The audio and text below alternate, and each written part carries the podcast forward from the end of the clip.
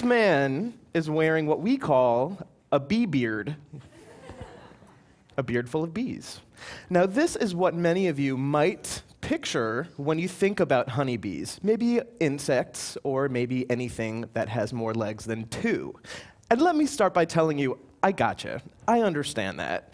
But there are many things to know, and I want you to open your minds here, keep them open, and change your perspective about honeybees. Notice that this man is not getting stung. He probably has a queen bee tied to his chin, and the other bees are attracted to it. So, this really demonstrates our relationship with honeybees, and that goes deep back for thousands of years. We're very co evolved because we depend on bees for pollination and even more recently as an economic commodity.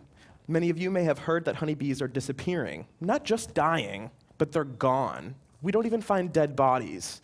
This is called colony collapse disorder, and it's bizarre. Researchers around the globe still do not know what's causing it.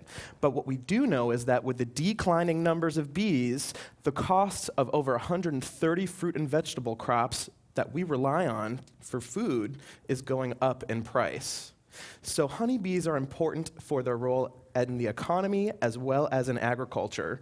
Here you can see some pictures of what are called green roofs or urban agriculture. We're familiar with the image on the left that shows a local neighborhood garden in the south end. That's where I call home, have a beehive in the backyard. And perhaps a green roof in the future when we're further utilizing urban areas where there are stacks of uh, garden spaces.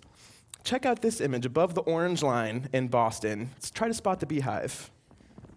It's there. It's on the rooftop, right on the corner there, and it's been there for a couple of years now. The way that urban beekeeping currently operates is that the beehives are quite hidden. And it's not because they need to be, it's just because people are uncomfortable with the idea. And that's why I want you today to try to think about this. Think about the benefits of bees in cities and why they really are a terrific thing. Let me give you a brief rundown on how pollination works. So, we know flowers, we know fruits and vegetables, even some alfalfa and hay that the livestock for the meats that we eat rely on pollinators. But you've got male and female parts to a plant here, and basically, pollinators are attracted to plants for their nectar. And in the process, a bee will visit some flowers and pick up some pollen or that male kind of sperm counterpart along the way, and then travel to different flowers. And eventually, an apple, in this case, will be produced. You can see the orientation. The stem is down. The blossom end has fallen off by the time we eat it. But that's a basic overview of how pollination works. And let's think about urban living, not today and not in the past, but what about in 100 years? What's it going to look like? We have huge, grand challenges these days of habitat loss, where we have more and more people, billions of people. In 100 years, God knows how many people and how little space there will be to fit all of them. So we need to change the way that we see cities. And looking at this picture on the left of New York City today, you can see how gray and brown it is. We have tar paper on the rooftops that bounces heat back into the atmosphere contributing to global climate change, no doubt. What about in 100 years if we have green rooftops everywhere and gardening and we create our own crops right in the cities? We save on the costs of transportation, we save uh, on a healthier diet, and we also educate and create new jobs locally. We need bees for the future of our cities and urban living. Here's some data that we collected through our company with Best Bees, where we deliver, install, and manage honeybee hives for anybody who wants them in the city, in the countryside, and we introduce honeybees and the idea of beekeeping in your own backyard or rooftop or fire escape for even that matter, and seeing how simple it is and how possible it is. There's a counterintuitive trend that we noticed in these numbers. So let's look at the first metric here overwintering survival. Now, this has been a huge problem for many years, basically since the late 1980s when the varroa mite came and brought many different viruses, bacteria, and fungal diseases with it overwintering success is hard, and that's when most of the colonies are lost. And we found that in the cities, bees are surviving better than they are in the country a bit counterintuitive, right? We think, oh, bees, countryside, agriculture. But that's not what the bees are showing. The bees like it in the city. Furthermore, they also produce more honey. The, the, urban honey is delicious. The bees in Boston on the, the, rooftop of the Seaport Hotel, where we have hundreds of thousands of bees flying overhead right now, that I'm sure none of you noticed when we walked by, are going to all of the local community gardens and making delicious, healthy honey that just tastes like the flowers in our city.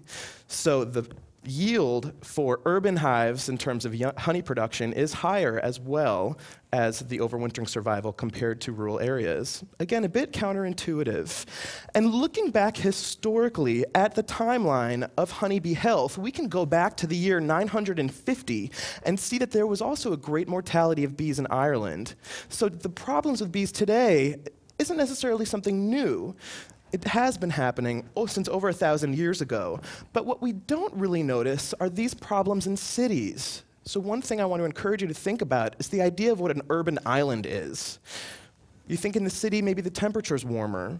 Why are bees doing better in the city? This is a big question now to help us understand why they should be in the city. Perhaps there's more pollen in the city. With the trains coming into urban hubs, they can carry pollen with them, very light pollen, and it's just a big supermarket in the city. A lot of linden trees live along the uh, railroad tracks. Perhaps there are fewer pesticides in the cities than there are in urban areas. Perhaps there are other things that we're just not thinking about yet. But that's one idea to think about urban islands. And colony collapse disorder is not the only thing affecting honeybees. Honeybees are dying, and it's a huge, huge grand challenge of our time. What you can see up here is a map of the world, and we're tracking the spread of this varroa mite. Now, the varroa mite is what changed the game in beekeeping. And you can see at the top right, the years are changing. We're coming up to modern times, and you can see the spread of the varroa mite from the early 1900s through now. It's 1968, and we're pretty much covering Asia. 1971, we saw it spread to Europe and South America. And then when we get to the 1980s, and specifically to 1987, the varroa mite finally came to North America and to the United States. And that is when the game changed for honeybees in the United States. Many of us will remember our childhood growing up. Maybe you got stung by a bee, you saw bees and flowers. Think of the kids today, their childhood's a bit different. They don't experience this. The bees just aren't around anymore. So we need bees, and they're disappearing, and it's a big problem what can we do here? So what I do is honeybee research. I got my PhD studying honeybee health. I started in 2005 studying honeybees. In 2006, honeybees started disappearing. So suddenly, like this little nerd kid going to school working with bugs became very relevant in the world. And it worked out that way. So my research focuses on ways to make bees healthier. I don't research what's killing the bees per se. I'm not one of the many researchers around the world who's looking at the effects of pesticides or diseases or habitat loss and poor nutrition on bees. We're looking at ways to make bees healthier through vaccines, through yogurt like probiotics, and other types of therapies in ways that can be fed orally to bees. And this process is so easy, even a seven year old can do it. You just mix up some pollen, sugar, and water, and whatever active ingredient you want to put in, and you just give it right to the bees. No chemicals involved, just immune boosters.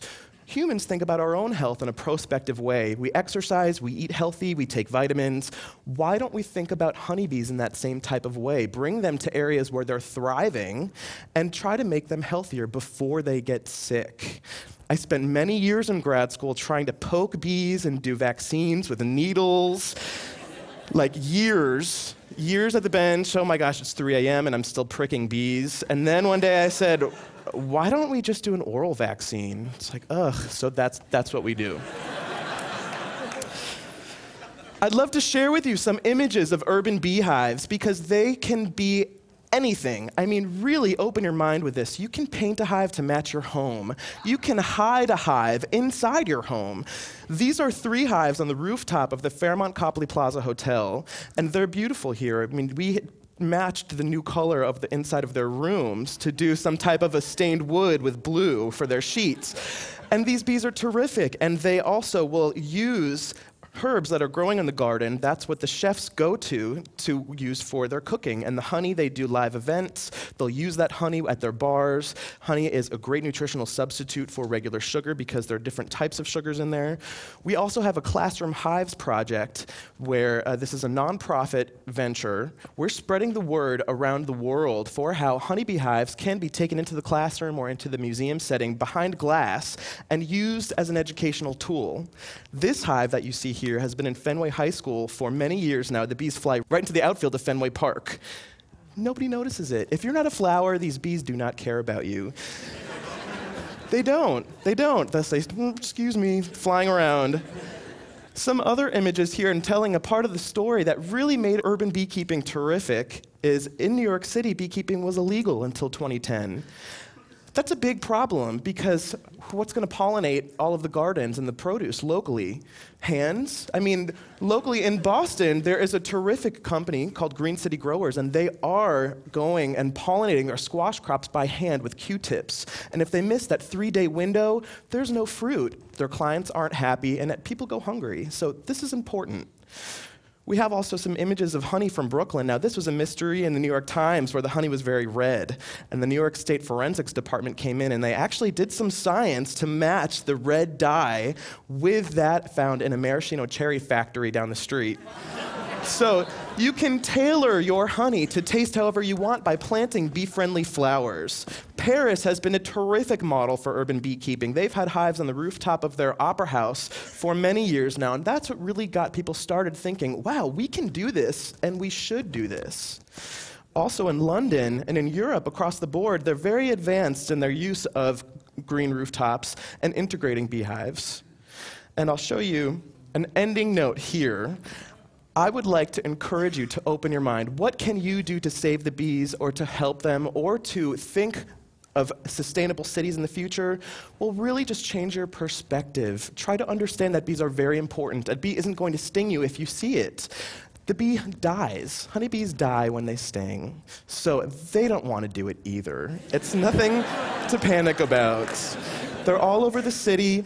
You could even get your own hive if you want. There are great resources available, and there are even companies that will help get you set up and mentor you. And it's important for our educational system in the world for students to learn about agriculture worldwide, such as this little girl who, again, is not even getting stung. Thank you.